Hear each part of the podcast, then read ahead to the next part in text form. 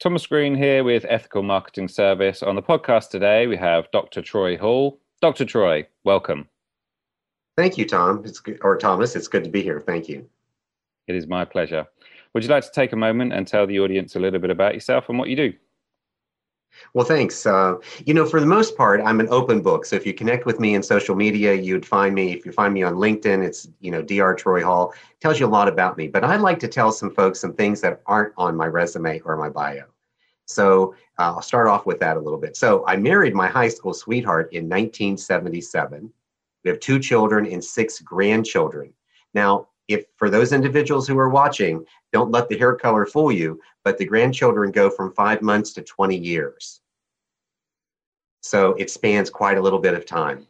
uh, so most of my work is with executives to help them uh, create uh, cultures of cohesion or cohesion cultures, as I call them, which are safe workplaces where people have a sense of belonging, are valued, and share in mutual commitments. I do that through a consulting um, uh, program and then also through some executive coaching.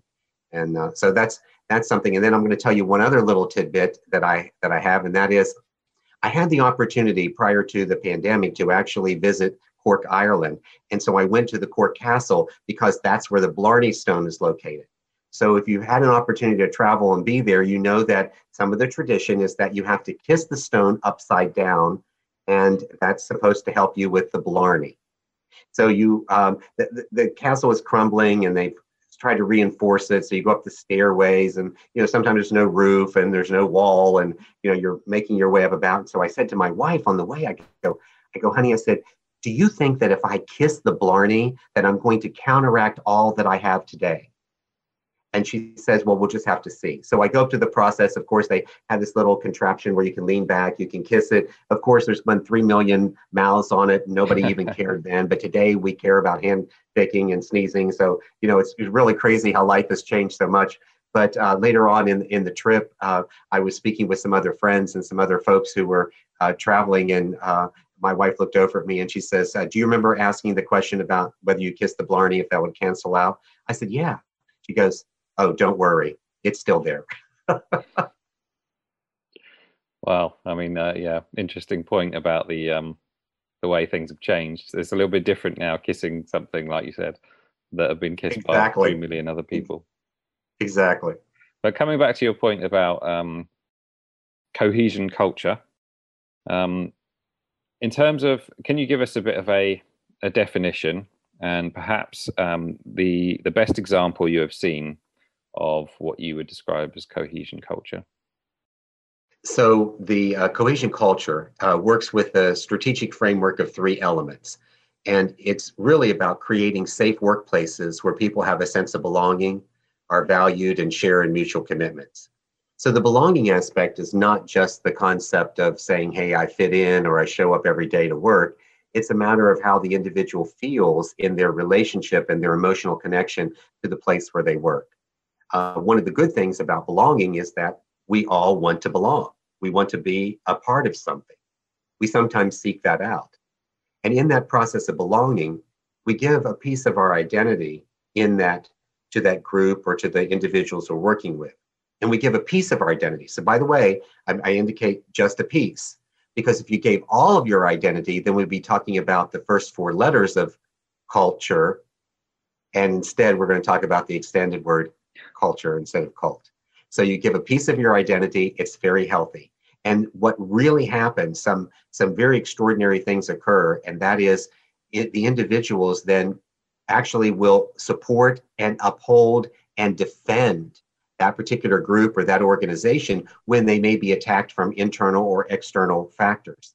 The other thing is, is that the group will automatically start working toward the common goals and the, the desired outcomes of that group or that organization as a result of, of having that fulfilled feeling uh, which is and really good. And Simon Sinek, for individuals who follow him, he tells us that when individuals feel really connected to their jobs, they they uh, determine what, what he, he fulfillment. He says they feel fulfilled, and when they're fulfilled, then they love their jobs. And data tells us that 87% of the people who love their jobs, they're willing to stay. And so the point of what I do through the cohesion culture is to retain top talent. So the whole point is to make sure that if you're spending all this money on bringing people into the organization, why don't you consider them to be top talent and why don't you do everything possible to keep them? So you expand from the belonging aspect where you brought them in and now you want them to feel like it's someplace special to giving them value. And that means that the individual needs to know what their job is and not only just the job description, but how does it relate to others in the organization and to the final product or service that you may be delivering to the consumer. They want to know that what they do matters and makes a difference. So it's not just about having a voice, which is part of belonging. It's not just about being trusted or respected, which is still very important, but it's about making sure that what I do matters in the big scheme of life. And then lastly is shared mutual commitments. And this is an opportunity where I teach organizations to make sure that they are explaining to their employees what that employee future looks like. So if you want individuals to begin to commit to the organization, commit to them first. And it really falls under a transformative leadership sort of context that says that you should first, as transform transformational leaders, that you would first invest into someone else and then self. You don't give self away, you don't forget about self, but you invest into others first and then into self. So I have several clients. who asked me uh, to give you an example. So I, I, really am not going to refer to some national uh, group because then people have their opinions here or there because I'm not inside. I only see what I can see from the outside. But I will tell you that successful organizations that really care about their employees will become a best places to work. So look for those individual companies that are a best places to work. And the reason that I say that and why do I use that or a Glassdoor best places to work is because the employees are the ones who are contributing to the survey answers, not the leadership. Leadership has to do their job, but it's what the employees feel about the organization. So if you want to know an organization that may have it together, look for a best places to work either through their local chamber, through their local um, organization, or possibly through Glassdoor, which we know is an international company.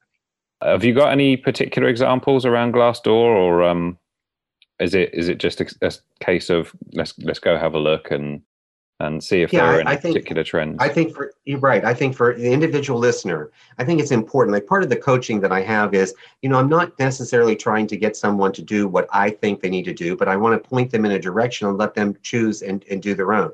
When I suggest something to you, like I would pick a name of a company and say it, automatically you are biased toward that particular organization. What I think mm. is important is that if what you wanted was to say, give me an example of a company that does this well, then I would say, then do your research and go find Glassdoor and look it up and, and really pay attention to what it is. Then you're going to be searching into the area that matters to you. So you'll look into your industry and say, oh, here is the company that does this. I make a suggestion, it's not even in your industry. You go, oh, that's just them, you mm. know. But Subjective. realistically, ground that information for yourself and and, uh, and and look for what matters to you.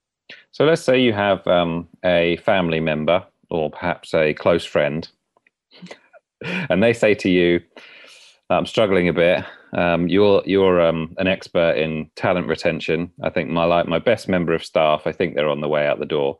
Have you got any thoughts that you can help me?" Well, one of the first things that I would have to do is to ask them to describe to me their culture. Tell me a little bit about what's happening in the organization. Mm. Again, what we do through the cohesion culture work when we when we create this consulting engagement is we take those three elements of belonging, value, and shared mutual commitment, and we overlay it to the organization. And we say to the organization, what are you doing to be belonging and, and value and shared mutual? What are you doing? And then we also look at the leadership of the organization and we say, how in tune are you?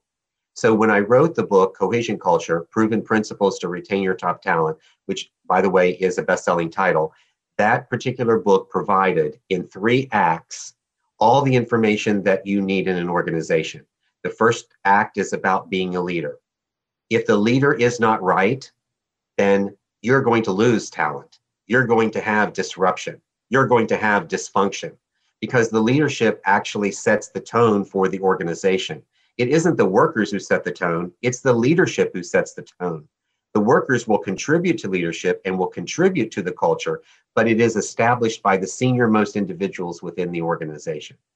And to have it be successful in the company, not only ha- does it have to be supported by the senior most individuals, but what you support has to be honest, true, authentic, and genuine. And then whatever it is that you're creating, it has to be so easy for people that they will live it, breathe it, and own it. So, my advice then to that uh, individual is to say, what are you doing in the organization? If you're supporting all of these all of these items, then you may need to get to the root cause. So one of the things that I do suggest and that I work with organizations to put in is something called a stay interview. Now, it'll be too complicated to possibly go through all of the information today on the podcast for the viewers or the listeners to get it. But a stay interview is a process or program where leadership is actually doing one on one conversations with employees to find out why they stay. So, of course, Thomas, I wouldn't, you know, speak to you and say, "Hey, why are you staying?" You know, when you could go somewhere else. You know, the questions are all worded very differently, and they're worded in a way that that allows the individual to to contribute information. And you don't do a stay interview with every one-on-one uh, there may be some elements where you're having some interactions with the individuals to, you know, really see how they're doing and how they're, you know, you do a check-in and that's that's fine. But the stay interview is designed very specifically to gain information about why people stay. The idea behind it isn't that it's not a one-off. You actually are contributing that information inside the organization. Someone is is gathering that data so that they can determine what is the relationship that is also happening in the company and then um, and really the most important question at the end of the stay interview, and that one is to say, Thomas, based on everything that we've talked about today, what is something I can do to help you be successful? And what you're doing is saying to that person, I care about you. You you actually in that question alone, you've now said there's a future for you because I've said what can I do to help you be successful? So I didn't say you weren't successful. I didn't say you have to be more successful. I just said what do you have to do to be successful? What can I do? And that is a very way to exp- express that kind of in a little bit of a neutral way so that the individual doesn't feel like there's a superlative that's sort of defining them and not quite up to speed or they need something else. They don't read more into it because they believe in it. And part of this stems from the fact that in my leadership trainings and workings and coachings and mentoring, I go with the definition that leadership is to motivate, influence, and enable others to be successful.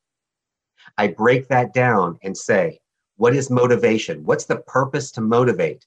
And people will sometimes say, well, the, the reason to motivate is to get people to do things or to, to, to get them to accomplish their goals. No, the only thing, the only purpose for motivation is stimulus. That's all it does. You just stimulate. The rest of it comes with where you're going to direct them. So you want to direct them in an area or a way that you can get the type of result either that you're looking for or you're helping them get. When you influence people, it's not about having coercive power. It's not using institutional power. It's using influential power, which means you mold their thinking. You mold their thinking through the words you say, through what you ask them to read, where you train them, where you develop them, or possibly um, you could you do it through your own actions, and they get a chance to see how you act, um, and that helps you mold the thinking. And then lastly, um, we take a look at enabling. Well, in a social environment, enabling means something completely different than it does in leadership. Enabling in leadership says, I give you resources and I remove obstacles. And if I want you to do your job, and by the way, that's very important because in this definition, I have identified some of the top global drivers of talent retention. And those global drivers of, talent, of talent retention really fall much into that category of enabling because individuals want to have the tools and resources they want to have the autonomy or they want to understand their authority and what they're they're actually doing to um, you know complete the job and in the mold the thinking you're providing the level of in of initiative that you want the individual to take so that's uh, a little bit of, of that. I've got some other things that I uh, suggest to organizations to do uh, for their own empirical observations. And I also offer a cultural assessment tool, which allows an organization to do a benchmark before we do any consulting work. We do a benchmark. And then from the benchmark, then after a year later, we're actually able to um, go in and do another survey, uh, the same survey again, but we are able to capture the people who were uh, present for the whole year of change versus people who are brand new and be able to separate uh, those uh, benchmarking uh, numbers and will tell you whether or not what you've done in that year has made a difference. Mm. I um I really like the the stay interview. Um, it does make me think of the concept of uh, the one to one. So, um, have you got any thoughts of um, around the topic of frequency around one to ones? How often you're checking in with um, the people who work for you? Well, I think that uh, you would want to gauge that on a couple of things. It's, it's not what you, the leader, thinks you should do, it's what the employees need. So you really think about your one on one based on their needs. Uh, obviously, a frequent uh, touch base would be determined by the complexity of the project or the complexities of the organization, the type of activities. Like, for instance, if I were in a media uh, environment, I would almost expect a daily touch base, right? Just to see what's happening because the media changes all the time information, topics, things are going. So you would have that. If you're in a manufacturing plant, maybe you're you'll need to touch base once every week or two weeks or once a month. It just depends on the complexities of what you're doing. So you want to you want to balance the complexities of your industry with the needs of the individual. You may have some folks who need a little bit more attention and it doesn't mean that they're a bad employee or that they're needy. It's just that the way they're wired is that they want a little bit more feedback to make sure that they stay in tune with what they're doing so you modify that some support for that is an article from the Harvard Business Review called The Power of Small Wins. The research that was done by Amabile and Kramer is very relevant today, even though it's a decade old. Basically, the concept is, is that how a person feels when they leave their job is how they will feel the next day when they start. And so they subscribe to the concept of feeding that internal fire, uh, the progress loop, they call it, uh, to, to really make sure that the individual is taken care of on a day-to-day basis. And uh, again, what does that look like? Sometimes a day-to-day touch base is a two-minute conversation. It's not always a sit down. And then there are organizations uh, that I work with who have a what what they call or what I would refer to as an online or an instant way to touch base with the employee and the leader. And they have it set up so it's on the phone touch base. Um, so and they're either set up for whatever the organization has established as their criteria for required touch bases, but the individual can touch base as frequently as they want. And also, the employee base as a whole can actually uh, provide uh, shout outs or high fives or some sort of acknowledgement or affirmation to other employees in the organization and allows it to be a continuous performance improvement and tweaking along the way. That is very, very successful for uh, organizations, especially large organizations where they may have diverse work teams, especially now that we're into a virtual world or a hybrid work environment. Um, something having an online ability to touch base quickly is very helpful. Okay, I was going to ask you about that, about your thoughts on um, instant communication via tech um, and whether or not. I guess um, I'm thinking quality versus um, versus the instant chat and what your thoughts are on there. So I can I can probably hold my hands up in terms of admitting the fact that um, in terms of being able to message someone immediately and get an, an answer straight away has replaced somewhat the uh, quality of conversation you might have with that person. So, what you got any thoughts around that? Yeah, I think first of all, we still have to remember that we're human, we're people, and we do like the interaction. So I think it's important not to misuse uh, the technology that we have to just make things simple.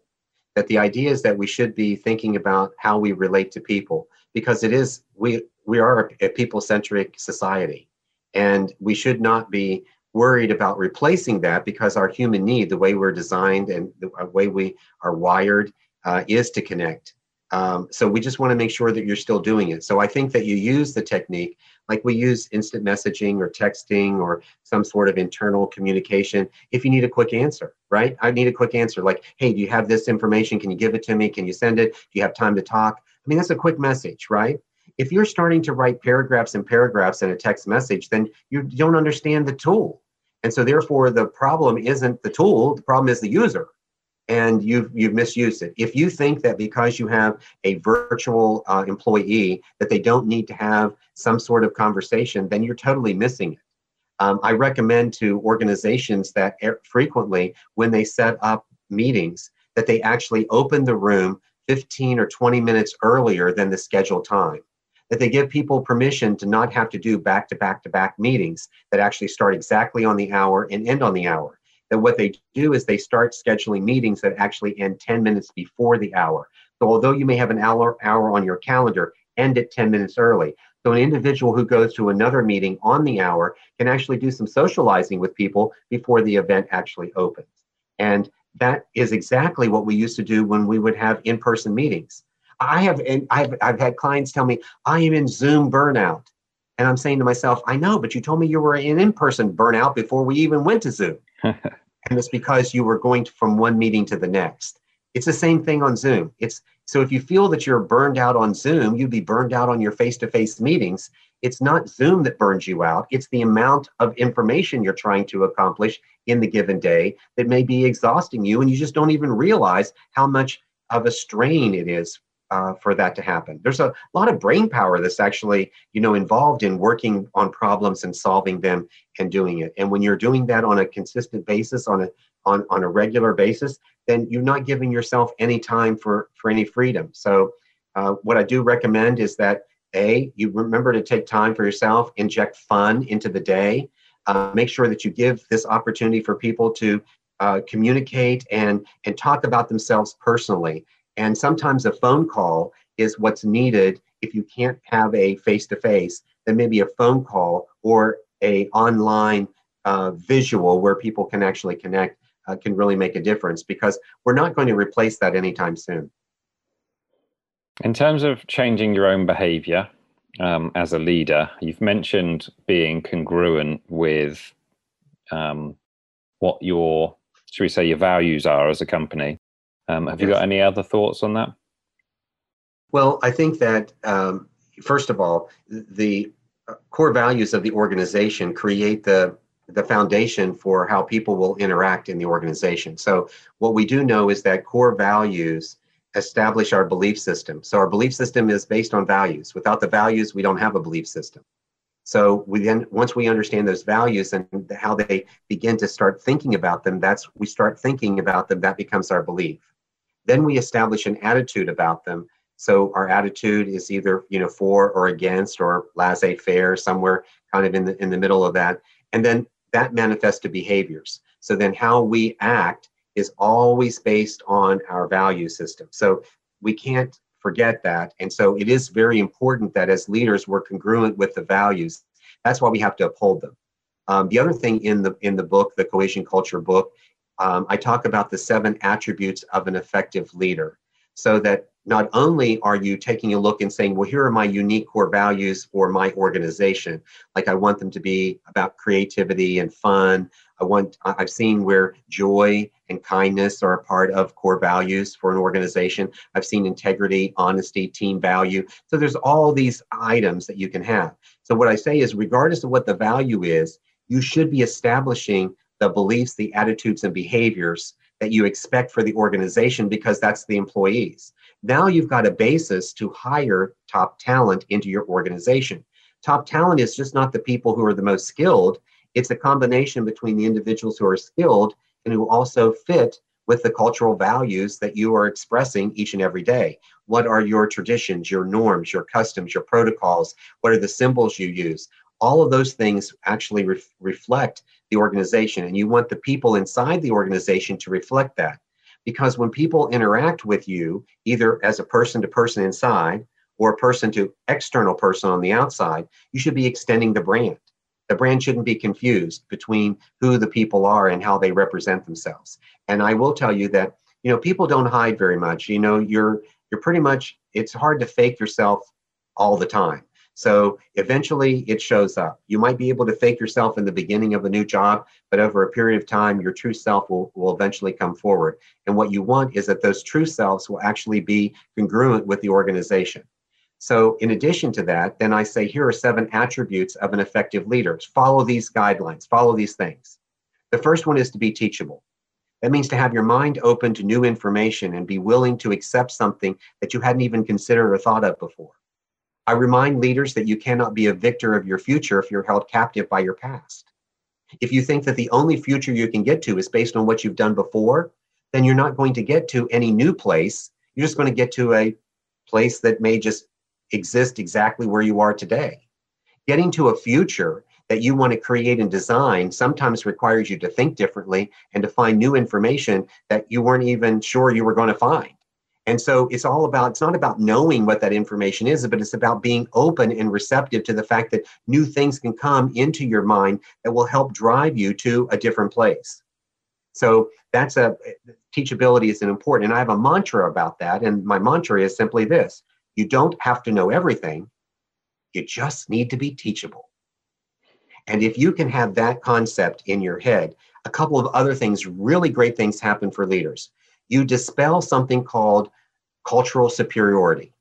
And that is when the leader has what I would call academically ethnocentric thinking, saying that that leader's uh, cultural ways of doing things are the best, or that they believe that their culture is, is, is absolutely the only way. They judge everything based on their cultural experience.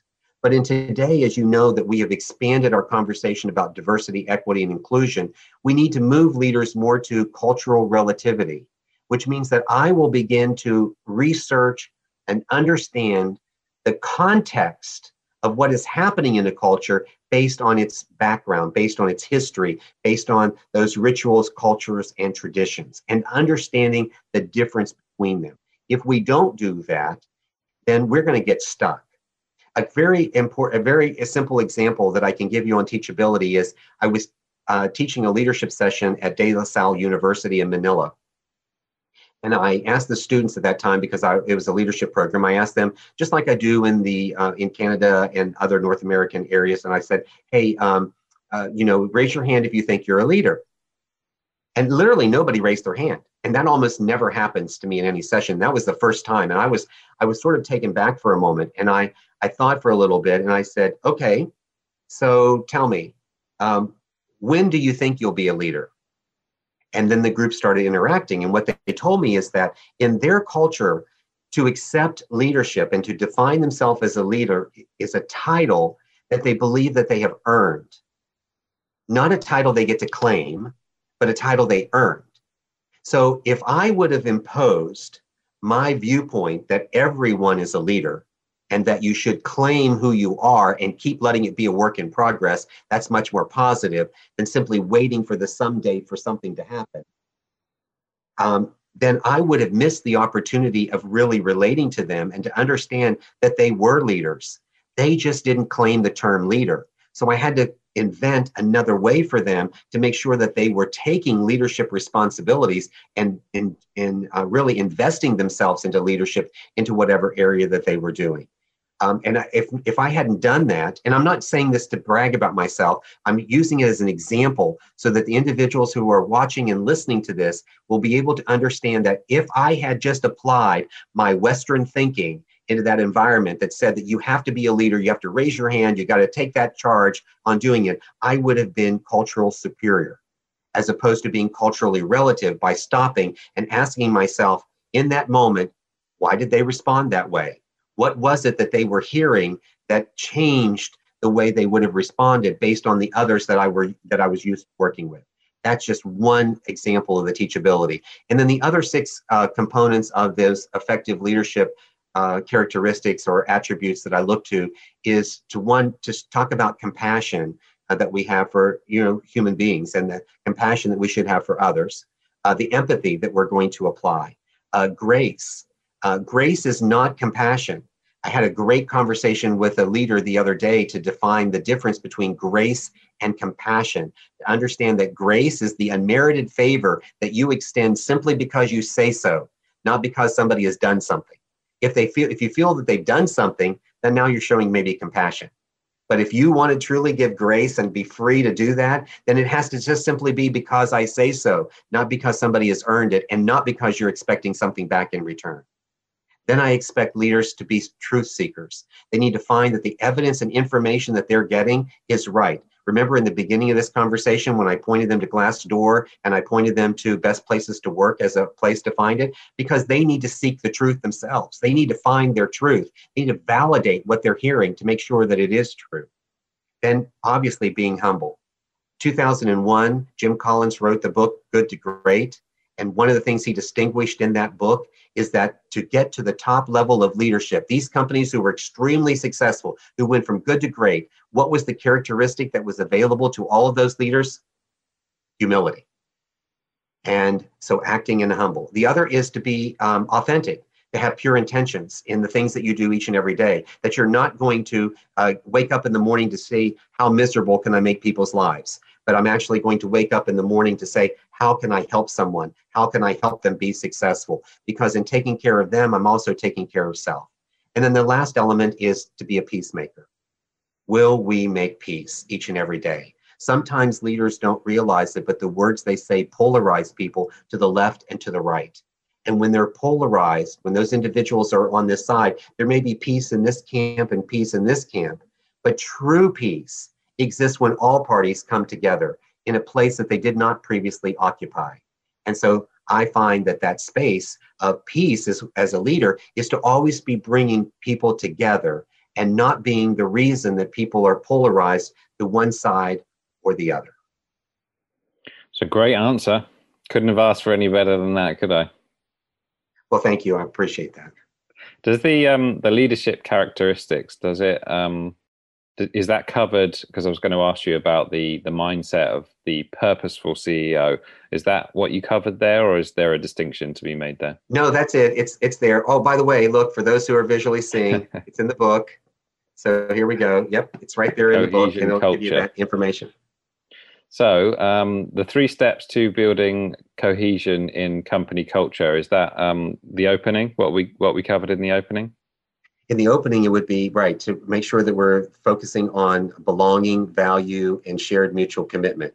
But I have something I want to do with you if you're open to it. Are you open to me asking you a few questions? I certainly am. Um, before I forget, I really want to ask you, um, or maybe put this out there for a, a, question in the future, which is I think people do um, do see the value in a culture, and you know I think people would love to implement something like this. I think what they struggle with is implementation and then consistency.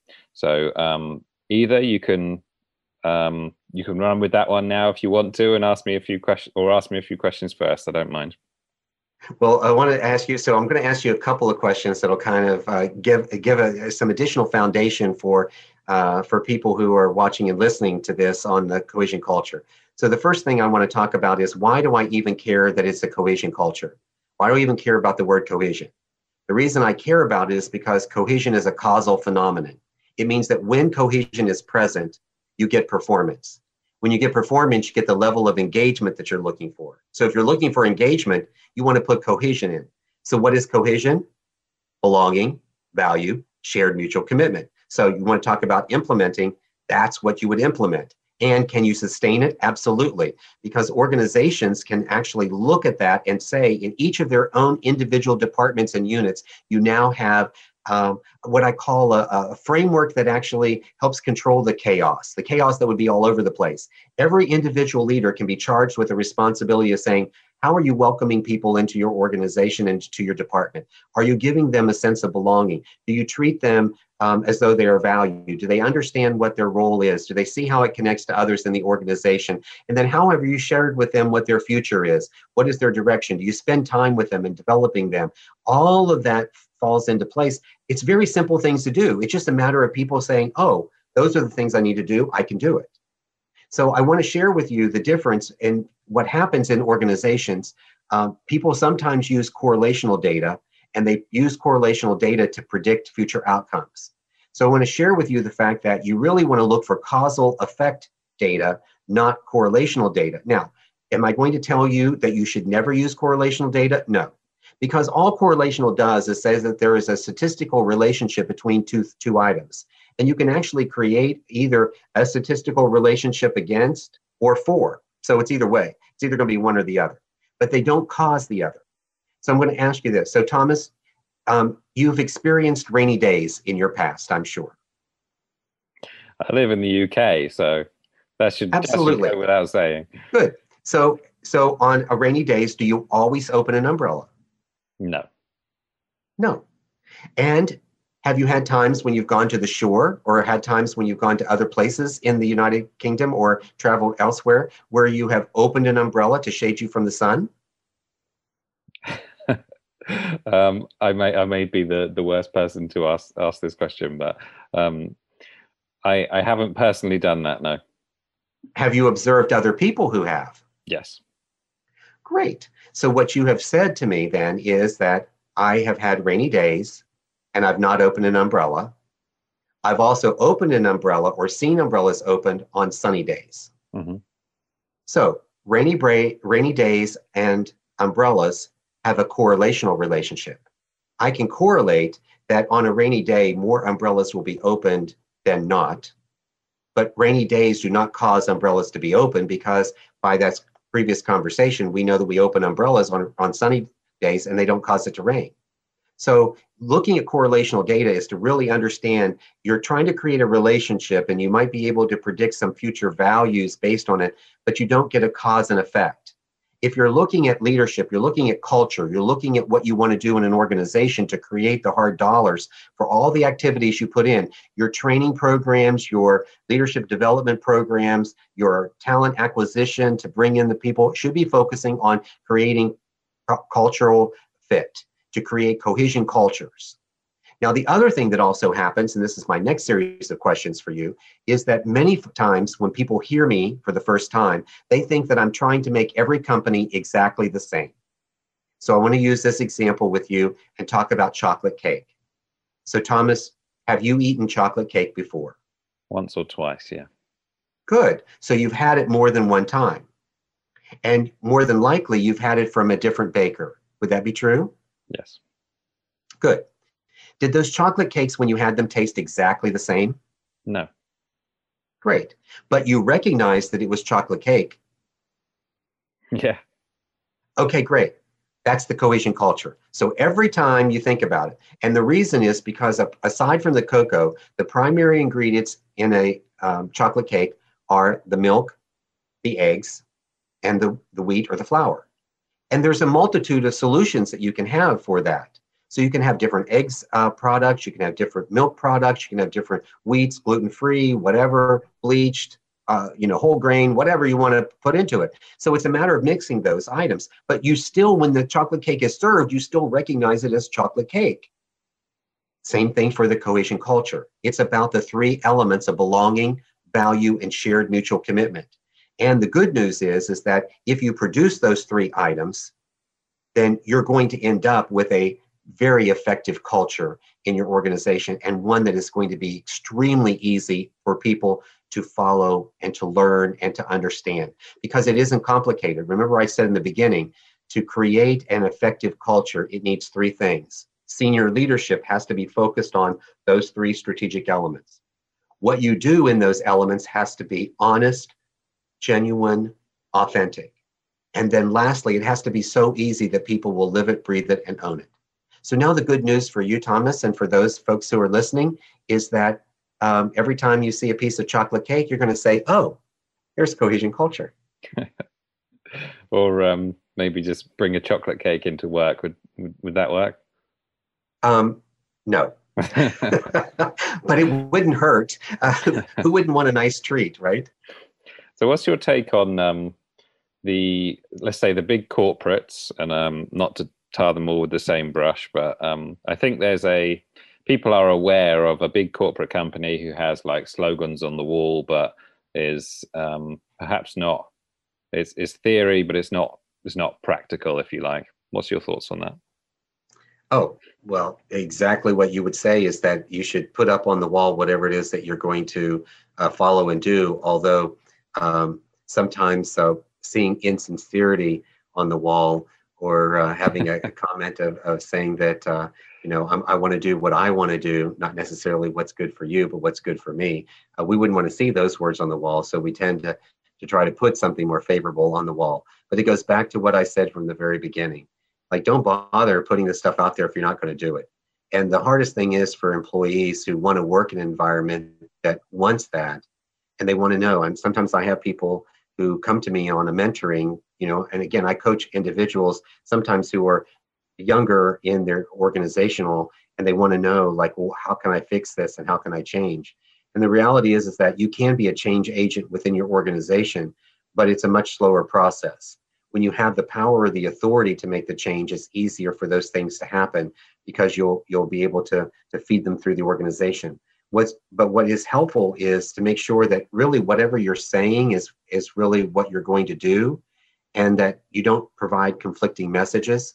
Um, i'm sure you may be familiar or listeners will be familiar who who might be paying attention uh, very soon to this um, uh, information is that there was a global company who put out a culture memo. And that culture memo uh, was not reflective of realistically what people thought the organization was supposed to be. And it was all about growth and and opportunity but what it turned into was more of a messaging of productivity and focusing on um, not being a barrier or not being a constraint uh, or not fully expressing yourself because you may have a viewpoint that's different than someone else's. And in organizations, you should be able to allow individuals to express themselves. Sometimes what they express may not be um, the way you think as a leader. Well, then you have an opportunity to really evaluate that and decide is that good thinking or not? And if that's not good thinking or not productive thinking or or very positive thinking for what you want as an organization, how did that person get there? Did they get there because they haven't been fed? Did we not create any influence? You know, in organizations, uh, they have the opportunity to exercise two different types of power. The first is what we call institutional power, and or organizational power and that is when the leader is in charge and so therefore they can uh, provide commands or direction. Uh, they help people adhere to protocols to processes to legal ways in which things need to be done. And those that kind of power is great. There's no problem with it. It's only a problem when the individual leader uses it in a coercive manner when they've used it as a quid pro quo or when they have used it to try to get their way with no justification as to why. A leader who uses influential power will explain the why behind things. They will actually teach and aspire vision as opposed to trying to control vision and control people. They will get people to do the right things because individuals will know it is the right thing to do. And they will believe it's the right thing to do because the value system of the leader and the value systems of the organization are such that I can easily believe that to be true what we find is that we must do those types of things if we really want to really you know create the right environment um, in an organization. So you know I, i'm i'm really just telling you don't put something on the wall that you're not willing to stand behind. The the gap between what a leader says and what a leader does has to be like this. So mm-hmm. for those who are watching they'll see that my palms are pressed together. For those listening it's the press the palms together. That means leader says and leader does. And they have it has to be so tight uh, because if it, there's any gaps in between, it changes the potential for interpretation and it changes uh, the way individuals will uh, will review it. And when we make choices and decisions, our value system is engaged. Our value system is based on our understanding and adoption of integrity. And integrity are those you know really values of moral and ethical and legal convictions that we uphold. Um, knowing whether or not we're doing something to harm someone. I, I, tell folks here's the best way you can define integrity. If anything that you do harms someone else, it's not integrity. So you ask yourself, so you don't have to worry too much. Are you honest in what you're saying and doing? If you are, then you're operating with integrity. Um, Jack Welch uh, had a um, in his book uh, Winning that he wrote with his uh, wife Suzy before he passed away. Uh, he, he refers to integrity as the ticket to the game. He says everybody has to have integrity. He said, if you don't have integrity, then you don't have the primary characteristic by which to operate. And um, that integrity doesn't mean, oh, I am a, you know, a difficult person, and so I believe I'm a difficult person, so therefore I'm going to act like a difficult person means I have integrity. No.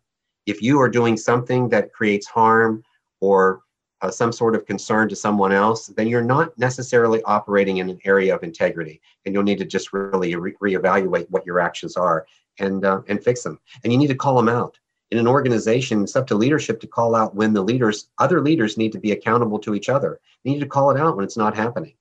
But if the leader of the company, if the CEO and the most executive people don't believe that's the right process or the right thing to do, then You either have to figure out ways in which you can survive in that culture or go find another culture.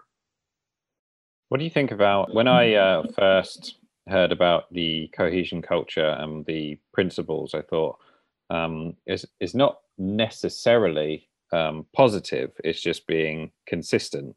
So, um, like a company, allegedly, like Amazon, have a very um, let's say nine till nine working hours type thing. If they had like a uh, positioning for their employees, like we we want, you know, we want to be ruthless and we're going to get lowest prices and um, we we want you to work as hard as you possibly can. Would would that be an example of cohesion culture if everyone was also on board with that particular um, let's say philosophy?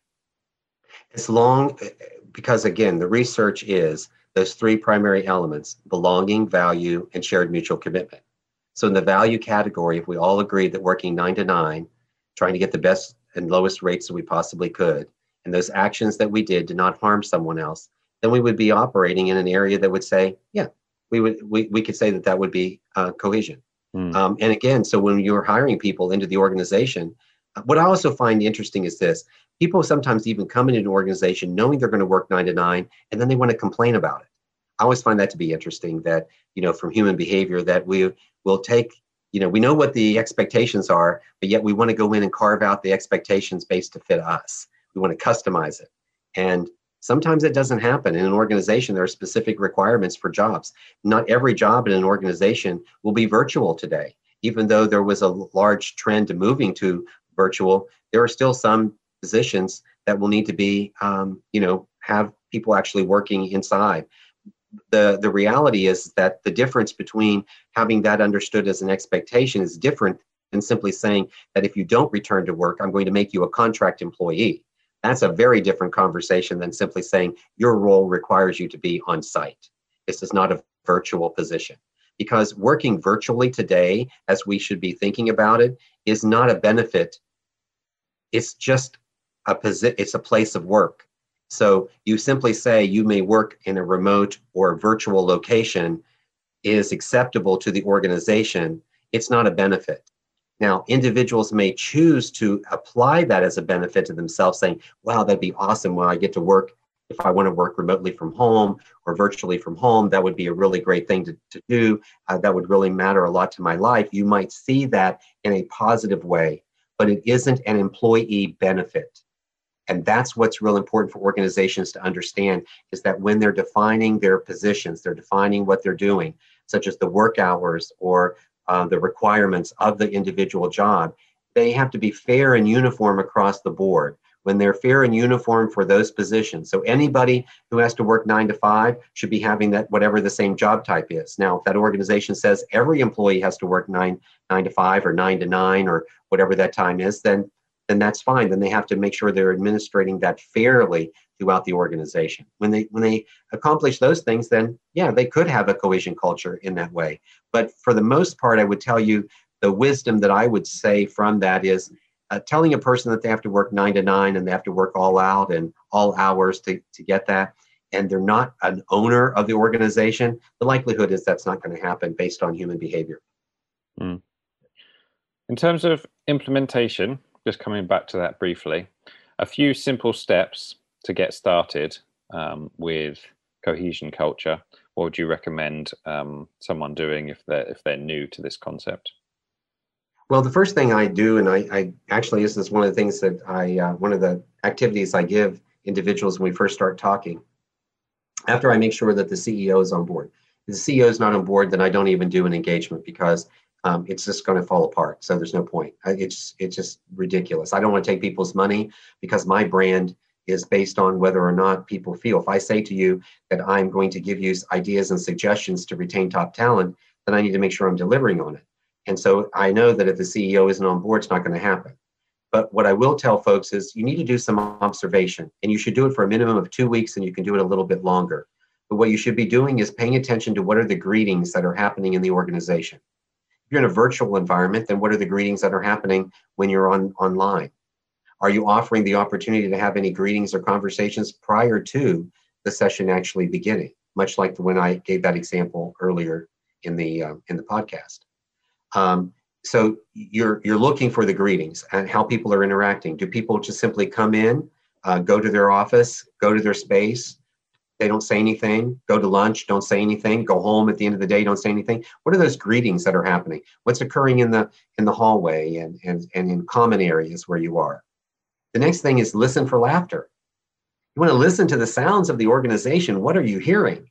And I'm not saying that you want to hear laughter like belly laughing but it's the laughter that you want to hear it's the ease it's is there a lightheartedness that's occurring within the organization that you're able to um, kind of see is there a little bit of fun being interjected and of course when we talk about fun or when i talk about fun i'm always meaning the appropriate level of fun that is uh, available uh, never never fun never making fun uh, of an individual or or doing something of that nature. But i mean just you know sometimes people uh, will express some funny things that may have happened to them in the day and just have a good hearty laugh about it. Um, some some really uh, you know really light-hearted activities uh, maybe some sort of a, a group activity a group um, building activity or team building activity or team bonding activity so there's some something about that we know that when there's a little lightness and levity in an organization it reduces the amount of stress and today, more than ever, we're starting to understand more about the mental stress of employees and really focusing on the mental well being of the employee. And uh, some of that can be attributed back to that nine to nine conversation that we had earlier. And then the last thing that we want, um, that I want them to do is I want them to look for the camaraderie or the affirmations that are being made between people. Sometimes when we're physical, it could be a handshake, a high five, um, but it can also occur in a verbal sense. It could occur in the way that they respond to an email where they affirm someone. Uh, so you're looking for for that. So it's you're looking for greetings, you're listening for laughter, and you're trying to determine what are the affirmations that people will extend to each other. Will someone compliment someone else for the work that they've done? Will they give people credit for an idea that they had? Even if that idea doesn't manifest itself to anything, but will they give somebody credit for that?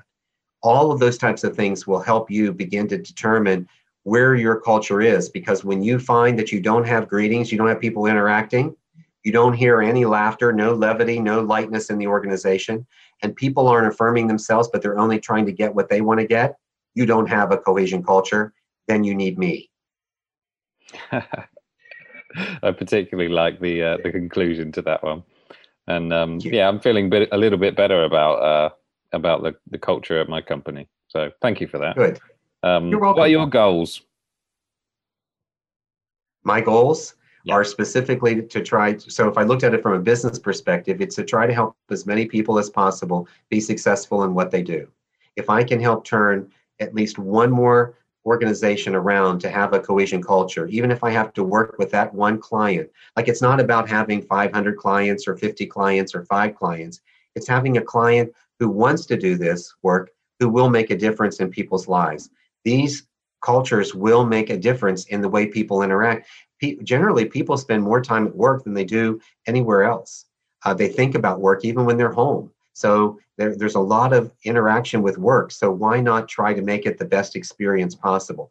And if I can do that, then it would be a great thing, and it would be an opportunity for me to to empower individuals to do that. So really, my, my goal is to try to help as many people be successful as possible. I also volunteer time uh, to individuals, some startup companies, some startup leaders. I actually do pro bono work with them and help them get started and get off the ground because I recognize that in an environment or in an economy, all ships rise when they have an opportunity to self actualize. And people will not self actualize if they feel threatened or if they feel that their security or their protection is is you know under some constant scrutiny or possibly not happening so if it goes back to maslow's theory very simply. So if in an organization you don't have a cohesion culture and you have a cohesion you have a culture of fear or retribution then you're not giving people an opportunity to self-actualize. And growth and development in an organization comes from self-actualizing. As a matter of fact the statistics will tell us that 50% of the increase in productivity and creativity of an organization is, is attributed to the fact that cohesion is present. We know that globally, $7 trillion a year are spent in lack and loss of productivity because teams do not work cohesively together. Um, and so I know there's a lot of uh, work out there to be done. I know I'm not going to do it all or be able to be all to everyone, but I can certainly reach a lot more people. And it's one of the reasons why I wrote the book, Cohesion Culture, so that I could give a guide to individuals along the way. They could see it. I did not write a book that needed three parts before you could figure it out. I gave you everything in one book. On page 103 of the book, it shows your visual of the talent retention model so you can see all the pieces interacting and working together. And I describe each of the pieces in the book. So it's not like you having to, to try to take what I'm saying today and go like, well, that's a lot of concept. How do I figure it out? You can get the book and help you figure it out in, in, in that regard. So I do that. The other thing that I also did was I created Cohesion Culture Camp. And so I work with a um, a, a, renowned um, individual who does team building and team bonding activities, known for his work uh, around the globe. Uh, and so we partnered, and uh, well, we partnered is wrong word. We created a strategic alliance. There's no partnership agreement. There's a strategic alliance, and we created Cohesion Culture Camp, which is a five-module, self-paced program that leaders can actually take to help them create cohesion cultures. That program is also set up so that they can have employees take the program as well. So once the leadership has taken the program, individual employees can take it. And I have several clients who ask me to come in and do these group co- coachings that help support the material after the individuals have gone through the session. So um, it's really great. It's called uh, cohesionculturecourse.com. So if you do want to check it out, that's that's how you would do it and so it gives me the opportunity to to give people a model in a book that they can actually follow along with the information they need i tell them how to get started and what to do and then also to expand it to be scalable um, then they can actually go to cohesionculturecourse.com and actually take that take that course and uh, um, engage with me and i'll help you figure out uh, what else to do from there Okay. Well, um, I was going to say where's the best place for people to find you, but is, is there any other places other than that? No, well, the, the best place to reach me is drtroyhall.com, and that's the website. And there's a connect form. And so the connect form is real simple, gives me your contact information, then I reach back out to you. And once I do, then all of my contact information is in the signature line. And I just want to make sure that people seriously want to connect with me before I give them my mobile number or some other phone number. And if they are, then they'll go there. It's a simple form, they'll make a connection, and uh, life will go on from there. And I get a lot of business from uh, word of mouth. So I hardly ever advertise uh, for the client work that I'm doing this year. I didn't have to advertise at all. I just basically it's word of mouth of being out in, in the industry and um, having made relationships with people that really matter or make a difference. So I don't doubt that. I don't doubt that for a second. Thank you. So um, thank you very much for the value today, and it's um, it's great talking to you. Thank you. Awesome talking to you, Thomas. Thank you so much for having me on the show.